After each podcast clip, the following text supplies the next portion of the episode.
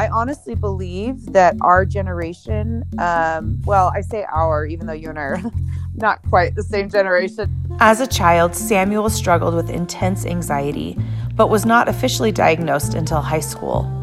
As a young adult, he learned that he also had ADHD. On today's episode, he shares with us his struggles as a naturally extroverted person living with anxiety during a pandemic, and he also discusses techniques that have helped him to manage both mental illnesses. My name is Katie Houston Davies, and this is Mental Illness and Me.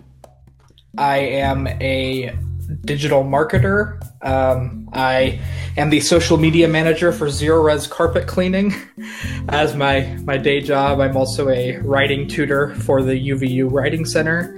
I've been at the Writing Center for about three years. Um, in my not school and work endeavors, um, I am a musician and songwriter. I've been writing and recording music since I was about 10 years old.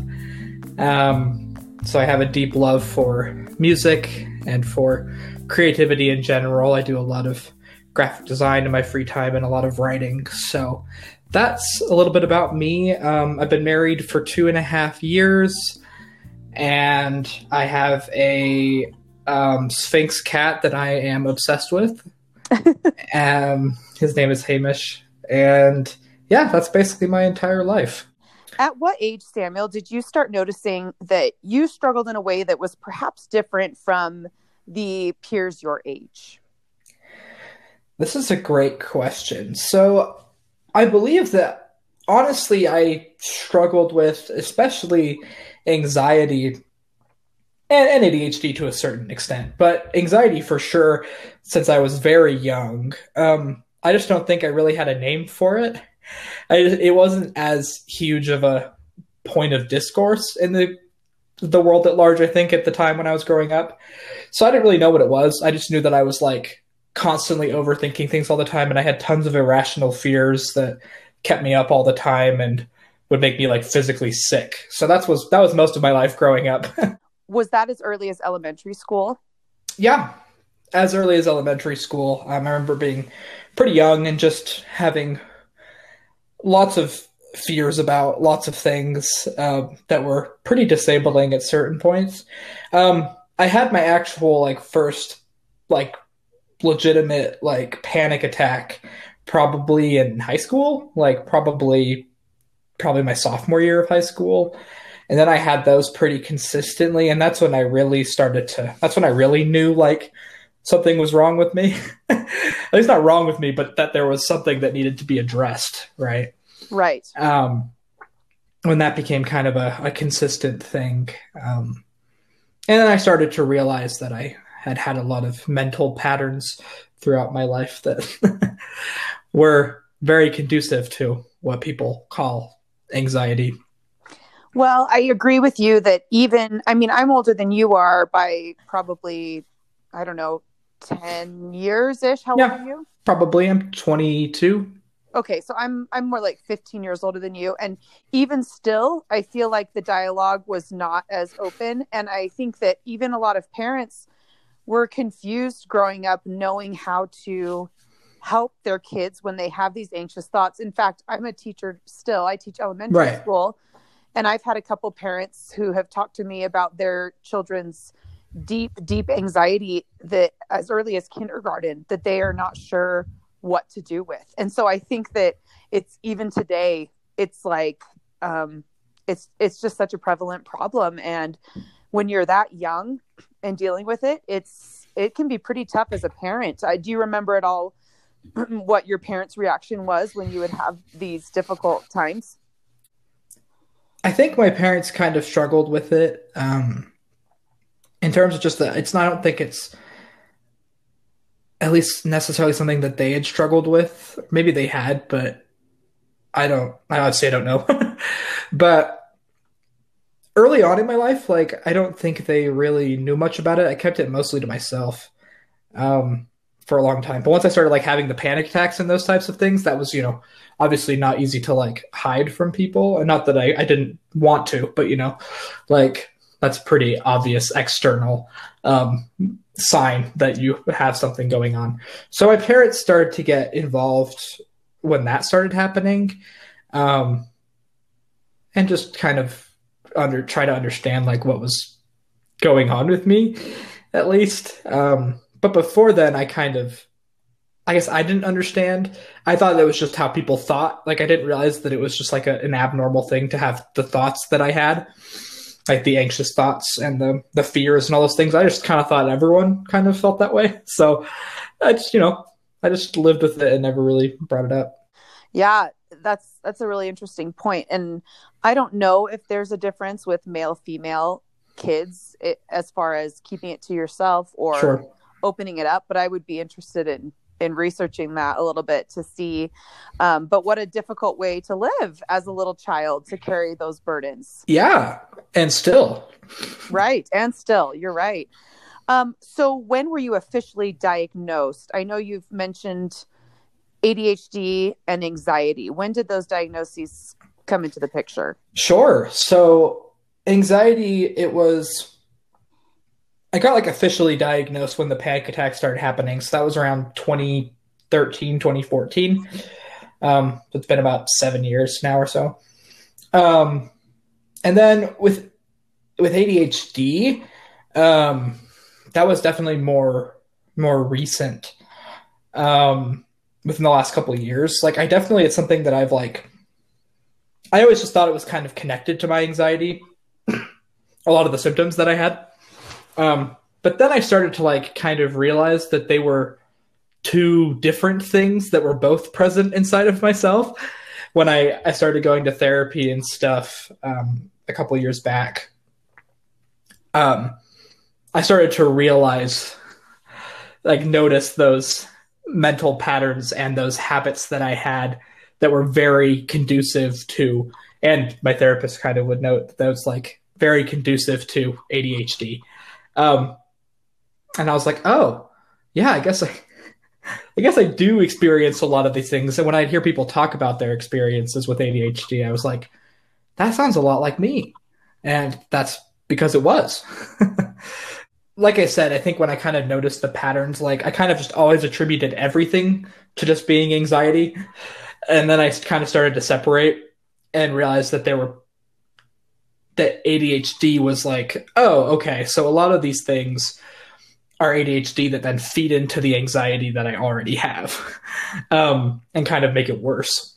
I think you're absolutely right about that. And I think that they often you will find some of these mental illnesses going hand in hand. And like you said, they're separate, but they definitely exacerbate one another. Yeah. And absolutely. look similar in some ways. So yeah, absolutely. So, what were some of those earliest ADHD symptoms or patterns that you were able to identify in yourself? Yeah, I think there is this level of like almost like overfixation uh, on certain things and thoughts, and that also has to do with anxiety, but it's also a symptom of ADHD.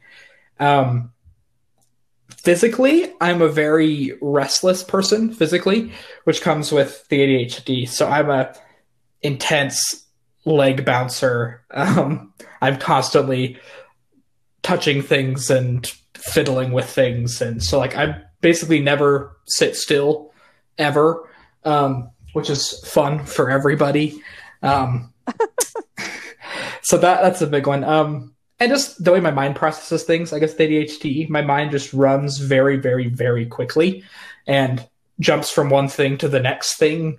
And I get very easily distracted, but I also am like, it's hard to keep my attention. Yeah, in that case, I guess, for ADHD. Like, you have to say the same thing to me probably like four times before I actually register it. Or like when my wife tells me, ask me to do something, if she gives me a list that's like longer than three things, I will immediately forget the, the third thing probably, and maybe even the second thing.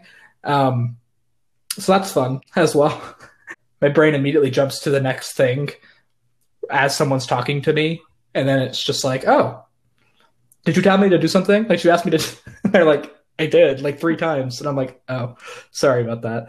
And then with anxiety, it's, you know, it's those the fixation on worst case scenario type things. That's mostly been my experience where I'm constantly making up scenarios about the future and like f- freaking out about them.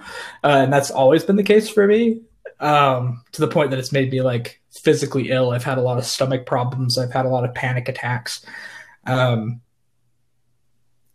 and yeah, and I think I also have a tendency to overthink like social situations and those types of things. So after I interact with somebody, I will spend a solid hour afterwards just like going over in my head if I said the right things or did the right things or if they were upset with me or whatever. So that's always been stressful.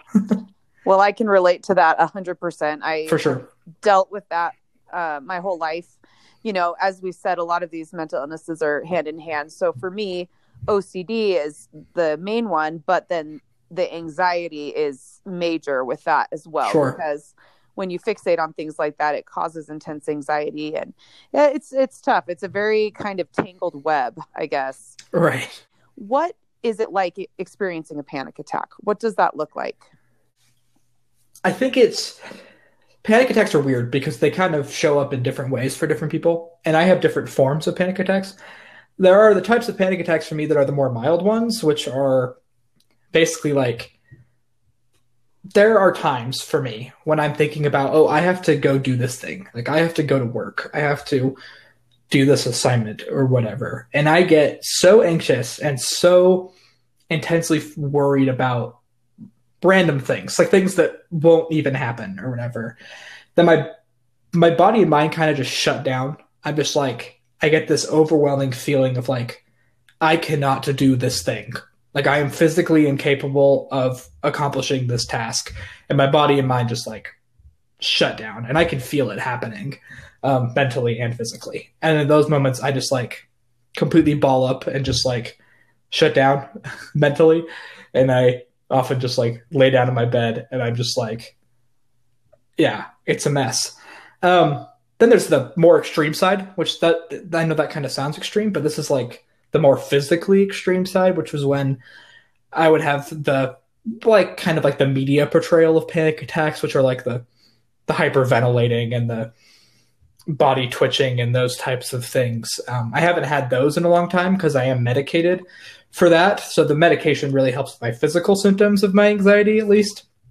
Um, but that used to be a pretty common thing. Is I would just my body would start to go into like fight or flight panic mode, and I would hyperventilate and have muscle spasms and contractions and those types of things. And those could last anywhere from a short time to up to like two or three hours, depending on what was going on.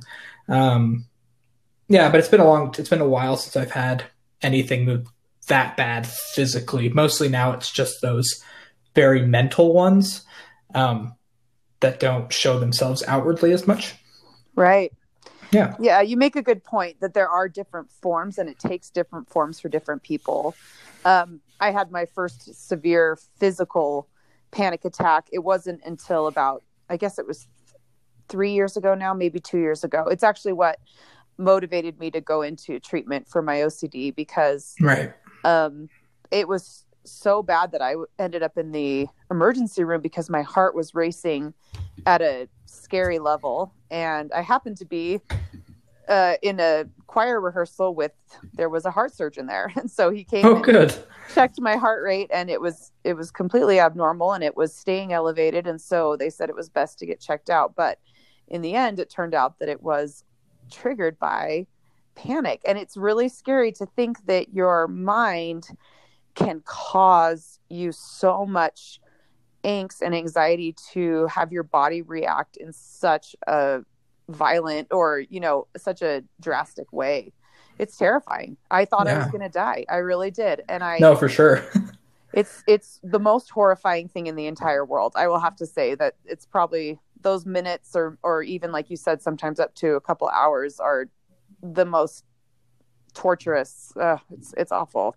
Yeah when you mentioned that when you have the mental panic attacks where your mind just shuts down and you just crawl into bed and does that lead to periods of depression at all? Or is that more just a temporary like you said a couple hours and then you're able to get through it? That's a good question. I think it usually is just pretty temporary. Like i eventually move past it. It it takes time to just to sit and just like recenter myself and sometimes that can happen quickly or it can take several hours. Um, i've had to call in call in for work a couple of times throughout my life um, because i was having those moments where i was just i felt like i was physically incapable of doing my tasks even though nothing was technically physically wrong with me. Um, but typically they don't last very they don't last super long That's good. Yeah. Um, my next question is how has your anxiety and or the ADHD affected your relationships with your family members and with your spouse? And I'm actually curious as to what dating was like, only because in my experience, dating with anxiety was a very painful process. And I wonder if you experienced the same thing. Sure. Um, I was very fortunate, at least that dating my now my wife, um, she was very understanding of the things I was going through because she experiences mental illness herself. Um, not necessarily the same ones, but she's so she's very understanding of that. So when I met her, well, our relationship moved very quickly. So I mean, we were able to get over that those types of things very much near the beginning, but that's not. I recognize that that's a very unique thing. Um, and in other relationships I've been in, I think that anxiety can be like a roadblock for some people, especially if they're not super aware of how it works. Um, but for me, I think what I learned to do was just be transparent, like overly transparent. And that's kind of the case for not just my romantic relationships, but with any relationship that I have. Um, with, you know, my coworkers or like my boss at work, those types of things. I like to just be transparent because I think it helps my relationships run more smoothly if they understand from the get go that it's like, this is something I deal with. These types of things are going to happen sometimes. And I'm working on it but I just need you to know that. Um, and if they're okay with that, which they usually are, that's great. And if they're not, and if that's going to be a hard thing for them, then obviously that's not a relationship that I find worth pursuing. Um, in terms of how it affects me and my family, everyone in my family, in some way, at least all of my siblings, struggle with anxiety or depression or those types of things. Uh, my parents, not so much, but my siblings all do. So that's been something we've all become very open talking about our experiences with that because we all kind of suffered in silence for so long. And then we all kind of realized, oh, wait, all of us are going through this at like different times. So now with my youngest sister, she is very open about talking to me and my other older siblings about the things that she's struggling with. And i'm i'm really happy to see that. And with talking to my parents about it because i think we kind of led the way of overcoming that barrier for her. And now it's made it a lot easier for her when she's going through difficult things to be like i'm not the first one to do this. My siblings have done this. This is okay to do now. Yeah that is fantastic. I love the open dialogue. And like you said that your sister is able to be transparent and not be ashamed and to understand that it's a real thing. And just like it would be if you guys had like another illness in your family like asthma or something that right. had and something that you related to one another for how to take care of it and maintain good health you know? It's i i wish and i hope that that will be the case more in the future. Sure. I think the hardest thing with the relationships, at least with it was mostly with my parents, and this is not like anything about my parents because my parents are wonderful parents and have always done a very good job taking care of me and my siblings. Um, I think part of it was just like I said earlier that like there just wasn't a dialogue as much around mental illness when they were growing up, and so it's just not something. It's something that's new for a lot of us. Um, so when I I had when all the anxiety stuff really came to a head and that kind of thing, and when I I went out to try and to serve a mission for the Church of Jesus Christ, right? Um, the first time I came back after like three days because I started having like really intense panic attacks and like physical issues, like right off the bat, and that was fun. Um, and then I came home and was home for quite a while, and then I finally got cleared to go back out, and then I was out for about two months, and then it all started happening again, and I had to come home again because I just wasn't physically or mentally capable of right doing what was asked of me, uh, which was okay. I, I, I especially the second time I like understood myself well enough to be like, okay, cool, I've done all that I could. Uh, but I think that was hard for my parents, definitely, um, to understand what was happening, what was going on with me, and what was like why it wasn't something I was capable of doing. Um, but we all got over that and got through that after they kind of realized that there was a different path that was supposed to I was supposed to go on. I guess I met my wife uh, probably f- three or four months after I got home the second time, so that worked out for me pretty well. Um, and that made it pretty clear that I had a different thing to do with my life. But yeah, I think that was hard at first, especially the first time when I had to come home after like three days. They were just so confused and and and probably unsure how to help. You know, Yeah. unsure how to to help you feel better too. I'm sure. yeah, and I think that was something that was hard, but we eventually figured it out, and I eventually figured it out and found out what worked best for me. So Yeah. And I think that um, there are becoming more and more options and opportunities for people who find themselves in a similar situation to you. Uh, Yeah. Um, I think that the church specifically has been finding other ways for missionaries to serve in capacities that perhaps are not the same as what full time missionaries do, like with some of the service missions and that kind of thing, because a mission is extremely difficult mentally. Um, just because, especially when you have anxiety, you're the kind of person that wants to do everything right. You're somebody who really wants to achieve and um, be successful and to please people. And when you can't always do that because that's not how life works, you know, sometimes we make mistakes and sometimes things are hard, then it causes so much intense, intense anxiety that it's debilitating.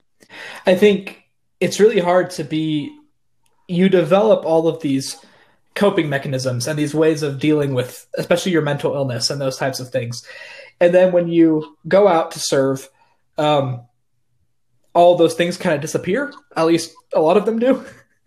Whether it's your support group or music or whatever it is, whatever you're attached to, all those things kind of go away, and you have to suddenly you're like, I don't know if I know how to cope with these things anymore. I have to find out new coping mechanisms. And we live in a world that is so connected all the time. And to kind of remove yourself from that when it's the world that you were raised in and what you're used to, I think that's super difficult. Well, but your experiences help to pave the way for others. You Of know, course. experiences like that that help to raise awareness and understanding about what people were going through and how there needed to be um, uh, some other options. What have you found is most helpful for you in keeping your mental illnesses manageable? Well, the first thing is medication. Uh, obviously, I want to. There has been such. There's been a stigma.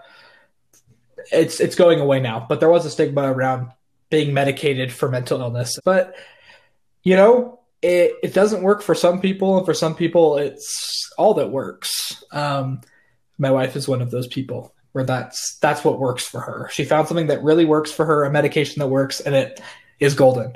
For me, it's kind of a mixture of I'm medicated to handle a lot of my physical symptoms, um, so that keeps the panic attacks away. But then, in terms of the mental things with the ADHD and the anxiety, the thoughts, the fixating, I have found there are a couple of things that really help me. Um, and I'm still learning to manage these things. I'm not perfect at these types of things. And obviously, quarantine and the pandemic has made it a, a different thing because I am super extroverted and I love spending time around people, and that really helped me deal with my mental illness. That so that was difficult for a time. Um, learning to develop some new strategies. Um, I think the real thing is I just need to take control of things sometimes. Um, where if I feel like I'm in control, it's a little bit easier for me to manage, especially the anxiety. Where I used to be, I was a really huge procrastinator for a long time. So once I started taking control of like my time and my schedule and really nailing it down, I started using Google Calendar religiously to like track out my day so I couldn't forget things because of my ADHD. And so I would, you know, be able to plan out, okay, I shouldn't be anxious about this thing because I have a plan. I have a plan for how I'm going to get it done and when I'm going to get it done. And so I don't need to fixate on it. Like I know exactly when and how I'm going to get everything done. Um, and obviously, there's a need to be flexible because not everything always goes according to plan. But I think having a wonderful, supportive spouse has been really helpful. Um, I'm really glad I haven't had to go through the pandemic by myself because I have a wife who's very loving and supportive and who's extremely extra introverted. So she's taught me how to be more of an introvert um, to survive. Um, and just she helps me think through things more logically. She's the more logical of the two of us. I'm more emotional. Certainly, she is able to talk me through when I get into the cycle. She helps me to kind of talk me out of those types of things and talk me down, or just you know hold me and give me this that physical presence and support that um, I might just need rather than trying to offer help. So that's been mostly it. I'm still trying to figure it out though. Yeah, yeah it's it's a lifelong journey, that's for sure. I, you said something that really kind of piqued my interest for a minute when you said that you're really extroverted, and I think that there's kind of this like stereotype that the people that are really really anxious are often people that like don't want to leave their house or they sure. are yeah or they're very like socially awkward or they just feel but but i think that that's um misleading because I think that there are some people that seem to be super confident. You know, you were involved in theater in high school, you mentioned, yeah. and you know, you can portray so much confidence and then go home and spend two hours analyzing that one conversation and right. nobody even knows about it. Yeah, I, I definitely am fairly good at faking it till you make it. Um, that's you know something we learn about in performing and in theater and I think for me in social situations, um, I'm I'm pretty okay at taking charge, and I like to meet new people and those types of things. But it doesn't mean that I don't overanalyze every social interaction that I have to death because I do. Um, I think it's just there's you know the different types of social anxiety in that case where it's like either you're just too scared to even put yourself out there or you do put yourself out there and then you just spend way too much time fixating and thinking about it. And also just needing other people and like relying on other people too much um, is also kind of a coping mechanism. That is interesting. And i'm, I'm really glad that we touched on this because I, I really do think that sometimes people don't realize how much anxiety can be associated with somebody who seems to be very comfortable in a group situation or they're really good at public speaking or whatever. And we have no idea what kind of mental battle they're fighting even over those exact same social interactions where they seemed so confident. Yeah. And i think like i said it's just different types of coping mechanisms for different people where i can really feed off of the validation that comes from doing a successful performance like I, I kind of need that or i need the social interaction to distract me from maybe all of the crazy thoughts going on in my head that are swirling around. I can have people there to distract me and pull me out of it. Um, where I don't do well left to my own devices because of the anxiety and the way my anxiety works. I do. I also do worse when I'm left to my own devices because that's when the cycles and the spiraling can happen because I'm left to my own thoughts. and I like to distract myself because I have ADHD, so my brain likes to be distracted all of the time. Right. Well, like you said, um, with COVID, like so many people's passions for acting and performing have been halted for a significant amount of time. Oh yeah, for sure. And I I know that that has led to intense anxiety for those same reasons you said because people find validation in performance, but not just that, they find joy in performance and yeah, and their social interactions are through their communities of arts and it's yeah, that's it's a mess. It is. Oh, it's, it's, a huge mess. mess. so, my last question, I know that you are uh, interested in mental health advocacy. And I want you to tell me a little bit about your endeavors in that regard and why it, you're so passionate about it. Sure. As a male, as a man who struggles with mental illness, I think there is this stigma that if men talk about their feelings or their mental illness, that they're weak or whatever. And men are kind of told to cover up their feelings. And there's been this great insurgence of breaking that stigma and of men speaking out about mental illness and being vulnerable. And I love that because that's been my reality. My reality hasn't been the macho, tough, manly man type stereotype. It never has been. I've always been emotionally vulnerable and I've had mental illness and I've had trials. And I think I want to help normalize that because that is what my reality is. And what what are we all trying to do other than trying to make our reality seem a little more normal, I guess. but in terms of what I'm currently doing um, to advocate for mental health, um, for my internship for my degree uh, in digital marketing, I was able to work for a nonprofit actually help kind of start this nonprofit um, called Courage, which is a mental health advocacy platform that connects um, people to each other, basically. Um, it was invented by uh, this lady named Nina um, because during the pandemic, she knew a lot of people were feeling very isolated and alone. And she wanted people to be able to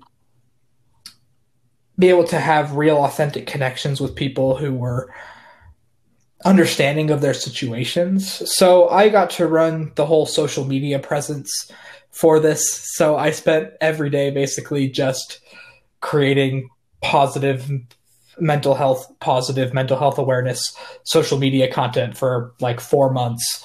Um, I'm not working for that company anymore, so I don't do it anymore. Uh, the page still does exist; it's still running and everything. So, if you want to support it, um, the Instagram page is at Courage, but it's spelled C U R E D G E. Courage for you. Um, they're also on Facebook. Um, I don't know how the project is running still, but it's good. It's got some. All the content on there was made by me, so it's just something that was a little bit of light for people during the pandemic and you know i try to continue to do that in my own life whether it's through my music or just through helping people when they need help and being or coming on a podcast or writing yeah. a facebook post you know that's actually how i got connected with you for the podcast that you did a post that was a very vulnerable open post and it made me realize oh this is somebody who could reach out to others through this platform. And so um and if you hadn't done that then i would have never contacted you. So that's yeah. fantastic. And of course just trying to with that post that you mentioned just trying trying to advocate especially for men being vulnerable but also for you know body positivity and those types of things for men because that's a huge thing where you know there's a lot of that for women these days. And as i was working with courage i followed a bunch of these body positive pages for women and it made me realize that i was like you know, I don't always love my body. And that's okay. And I can work on that type of thing. But I think a lot of men feel that way and we're just too afraid to talk about it. And I think with mental, whether it's mental illness or body image issues, men should be able to speak out and to feel like it's okay to have those feelings and to have that be your reality. Um, and we should be talking about it and engaging in it because that's the only way we're going to get better and that's the way i've started to get better is by opening up and talking to people and realizing that i'm not alone in my experiences Oh, I'm really glad you brought that up. I think that's a huge one. And I actually, before I started the podcast, I was doing a YouTube series, and sure. one of my former students spoke about that exact issue about the body image. And he talked about how for men, it's just, it's really hard because there is a stigma about talking about your appearance. Guys are supposed to not care, right? And, yeah. and it's, it's really really tough when there's resources out there for women and they make it sound like it's such a normal thing for women and it inadvertently makes it seem like it's abnormal for men and so i yeah i really appreciate you bringing that up and i hope someone hears that and understands that there are others out there who struggle with the same thing. Yeah and i always you know i like to leave myself open to these types of conversations. Um, that was my favorite thing about working for courage was that because I ran the social media accounts and stuff, we would have people message us or reach out to them, and I would just get to have conversations with them about what they were going through and just kind of be supportive for them. And that was that was really huge for me, and I would love to continue to keep doing that, um, especially for men. Uh, I know it's really hard, um, but if there are any men out there who are listening to this who want to talk to somebody who's maybe a unbiased third party or you know just someone who maybe understands what they're going through i make myself available to you um, i'd love to have those conversations